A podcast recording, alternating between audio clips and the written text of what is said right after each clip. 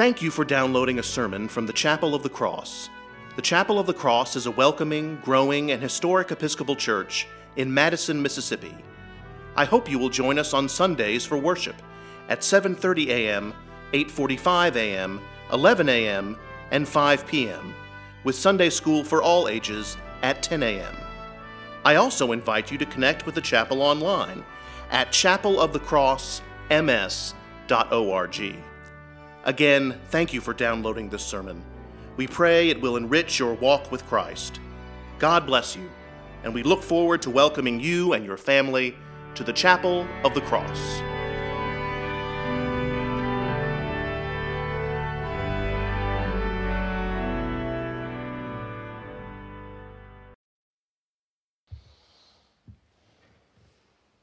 Holy and loving God, write a message on our hearts, bless us, direct us, and send us out living letters of the word. Amen. Please be seated.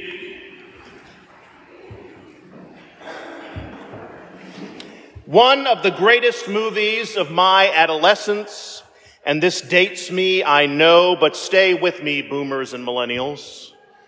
But one of the greatest movies from my genera- Generation X adolescence was Ferris Bueller's Day Off. In the year Ferris Bueller was released, 19, um, a few other films premiered. You may have heard of them. The Color Purple, Out of Africa, Brazil, Prizzi's Honor, Kiss of the Spider Woman, Witness, A Chorus Line, and Back to the Future, to name a few. Not a shabby year on the silver screen. But I submit that Ferris Bueller was among the best. And the character that fascinates me most from Ferris Bueller's Day Off is not the titular Ferris or his girlfriend Sloane or the bumbling school principal Mr. Rooney or even the iconic eco- economics teacher played by an actual economist, Ben Stein. Bueller, Bueller. But being the awkward dork that I am, I identify most with Ferris's best friend, Cameron. The Detroit Red Wings jersey wearing, perpetually anxious, charmingly innocent, and chronically sniffling Cameron. Ferris describes his best friend Cameron like this. His home life is really twisted. That's why he's sick all the time. It really bothers him. The place is like a museum. It's very beautiful and very cold, and you're not allowed to touch anything. No, Cameron did not have the COVID. But if we were to play armchair physician and diagnose dear Cameron, we might determine that he is emotionally stunted. The movie infers that Cameron's parents, uh, parents' affections revolve around material things rather than their son, like his father's cherry red vintage sports car. And thus Cameron is lost, wandering the Chicago suburbs, desperately searching for someone to love him. Because of this psychosocial reality, that poetic line gains new insight. It's very beautiful and very cold, and you're not allowed to touch anything. Now, you might be wondering, um, Ben, we're already on page three here. When are we going to get to the sermon part of today's sermon? Don't fear. We are getting there. In today's gospel, Jesus himself stood among the disciples and said to them, Peace be with you. And they were startled and terrified and thought that they were seeing a ghost. And he said to them, Why are you frightened? And why do doubts arise in your hearts? Look at my hands and my feet. See that it is I myself. Touch me and see. Touch me and see. Touch is a powerful thing. Now, before I continue, please know that the crux of my meditations this morning is not a lament about the loss of physical touch during the pandemic.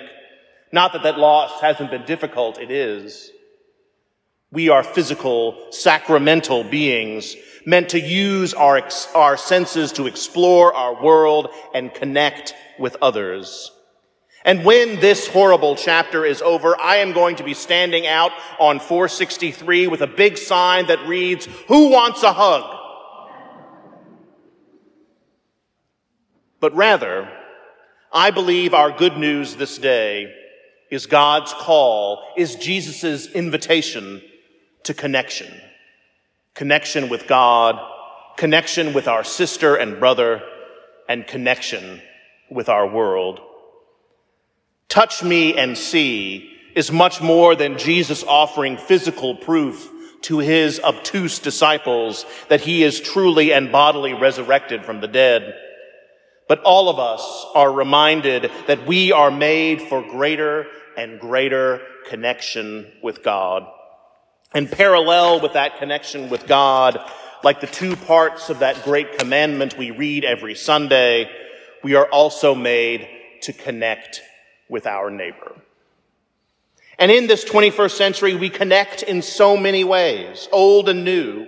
We connect through ministry. We connect through social media. We connect through a shared meal. We connect through technology. We connect through a common struggle. We connect through a common interest. We connect through a handwritten note. We connect by waving at an acquaintance when they're out for a walk in our neighborhood.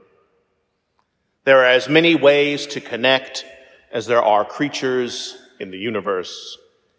And sometimes the infinite variety of our connections mean that we can miss each other, perhaps even get angry or feel lonely, while at the same time attempting to connect. Yet the invitation to connect continues. However, connection isn't easy. A brother here at the chapel reminded me this week of a great quote from C.S. Lewis's The Four Loves. To love at all is to be vulnerable. Love anything and your heart will certainly be wrung and possibly be broken. If you want to make sure of keeping it intact, you must give your heart to no one, not even to an animal. Wrap it carefully round with hobbies and little luxuries. Avoid all entanglements. Lock it up safe in the casket or coffin of your selfishness. The only place outside of heaven where you can be perfectly safe from all the dangers of love is hell. Connection means vulnerability, and vulnerability is terrifying. Real connection means reaching out to the other and saying, here I am the real me? Will you accept me for who I am? And in that precarious and sacred moment, we risk being rejected. We risk being abused or betrayed. We risk being known. But when true connection is made, we hear, of course, you are welcome here. For you, like me, are made in the image of God. And when we do connect, our world blossoms exponentially. When we connect with God, with each other, with our world, not only do we realize that we aren't alone, not only do we gain a companion for the journey, but we also realize how much better this life can be. Another English writer, G.K. Chesterton once wrote, It may be conceded to the mathematicians that four is twice two, but two is not twice one. Two is 2,000 times one. We live in an Easter world, and one of the infinite miracles of Easter is that we have a connection. Jesus said to his first disciples in that first chapter of John, come and see. And now at the end of his earthly ministry, he says, touch and see. Jesus' entire ministry is bookended by invitations to connect. I pray that we know connection in this Easter world For to know connection is to know love. Amen.